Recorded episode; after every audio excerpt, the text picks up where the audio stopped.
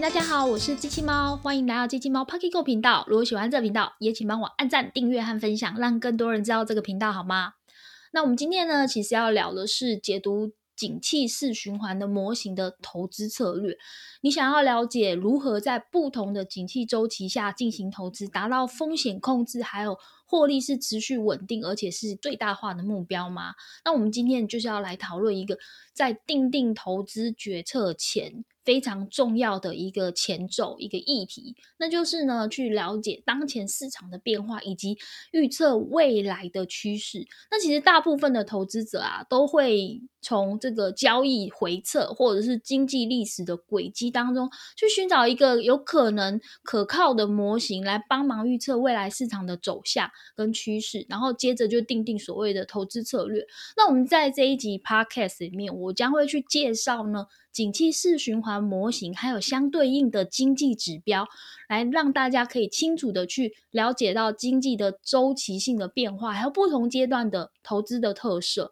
那不论你是新手啊，还是老手啊，我觉得听完这一集应该都会有一些收获。那你绝对会更有信心的在各个不同的景气阶段当中进行灵活的资产配置。那我们直接进入正题。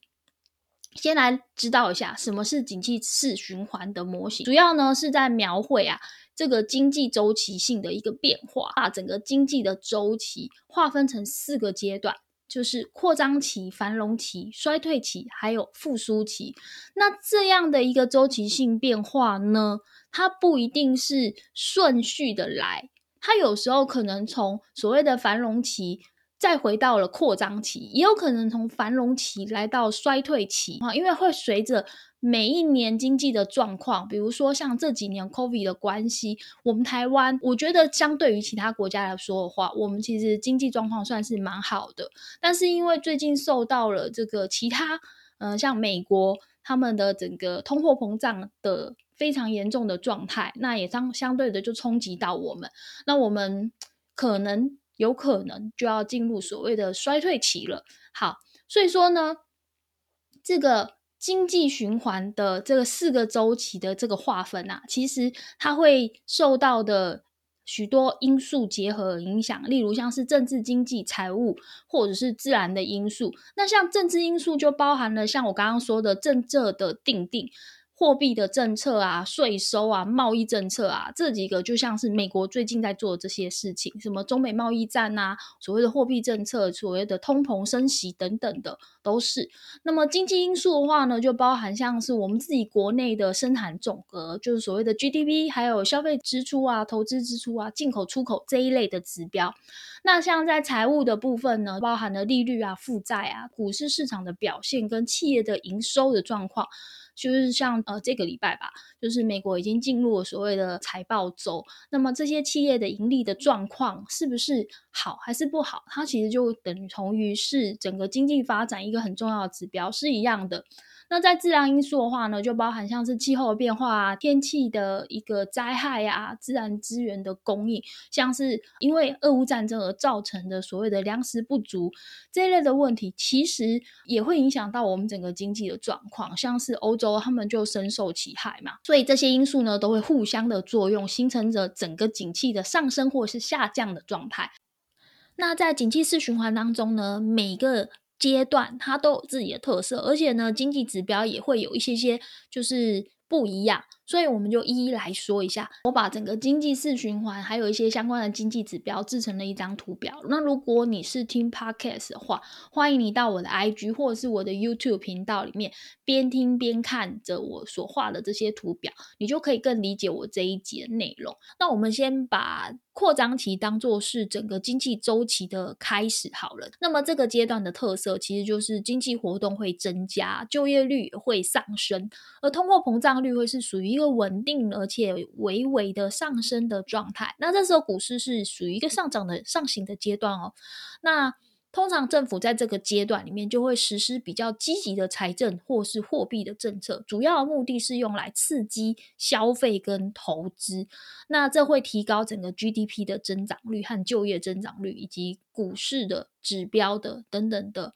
呃。状态，那所以说，如果以扩张期来讲的话，大部分指标都会是往上升的。那再来就是以繁荣期来说的话呢，这是属于整个经济最活跃的时期，在生产还有消费都会属于一个。高水准的时期，也就是所谓的整个峰值啊。那在就业啊，还有工资的增长，还有物价啊，通通是上涨，甚至于企业的获利是扩大，甚至有可能来到了历史新高。所以在这个阶段当中啊，政府通常都会继续的去实施积极的财政跟货币的政策，主要目的呢是为了维持整个经济的良好状态，希望可以一直持续、一直持续的好。那第三个阶段所谓的衰退期，那这个时候啊，其实整个经济的活动会逐渐的减缓了，那就业跟生产呐，通通都会慢慢的下降，而物价呢，会趋于一个属于稳定，甚至于是开始往下降的阶段哦。那整个股市也会走到了所谓的下行下跌。那在这阶段里面，政府呢就可能会采取减税跟增加支出的措施。所谓的减税，就是例如说，呃，像有一些。高科技产业，他们的税啊，本来就是大部分的企业的税收是十七趴好的，那可能高科技产业它的税收就会是减免呐，或者是更少。那主要就是希望这些企业。这些高科技产业能够增加它的资本支出，那一旦增加资本支出的时候，就可以活络整个经济。第二个呢，政府它会增加自己的支出，像是一些公共事业的支出，这都是好。那么主要目的就是要维持，希望能够提高整个经济活动，不要让整个经济真正的衰退下去，而是能够回到就是所谓的刚刚讲的，像是扩张期或是繁荣期。那政府所做的这一些所谓的减税或是增加支出这一些动作啊，就是主要目的就是刺激企业能够获利，还有整个股市的表现，这些相关的经济指标能够恢复繁荣。那么最后一个阶段就是所谓的复苏期，那这个时候呢，所有的经济活动就会开始呈现反弹了。那么就业啊，还有生产就会重新的恢复，就像冬天结束了，要准备进入春天，所有的东西都醒过来一样，所有的物价就开始趋于稳定了，然后股市开始回升了。这时候呢，政府就会开始实施比较积极的财政政策，那主要目的就是要加速经济的复苏。所以说，我们呢，其实可以利用。呃，看这些经济指标，像是 GDP、CPI 或是就业指数啊，来去判断目前的经济是处于哪一个阶段，然后我们就可以来做一些投资策略的调整。例如说，像是在扩张期的时候，我们呢可以利用增加股票啊，或是高风险性的资产的一个比重。那在衰退期，我们当然就要保守一点啦，就要减少一些风险性，增加一些像是债券啊这一类的比较稳健型、防御型的产品的比重。大家就是可以理解一下啦。我们这集一样，就是很简短。最后，我就要来提醒大家要注意一件事，就是我列的这些经济指标是供大家参考的。那大家还是要依据各国的投资环境，还有市场的实际的一个状况来做更精细跟具体的一个判断。因为其实就算是同一个国家，例如像是美国好了，它呢也有可能存在于不同的经济指标跟阶段的特色。然后，而且成分可能会去微调，像是最近美国才刚公布它的 CPI 嘛，结果它 CPI 的里面成分就有一些调整，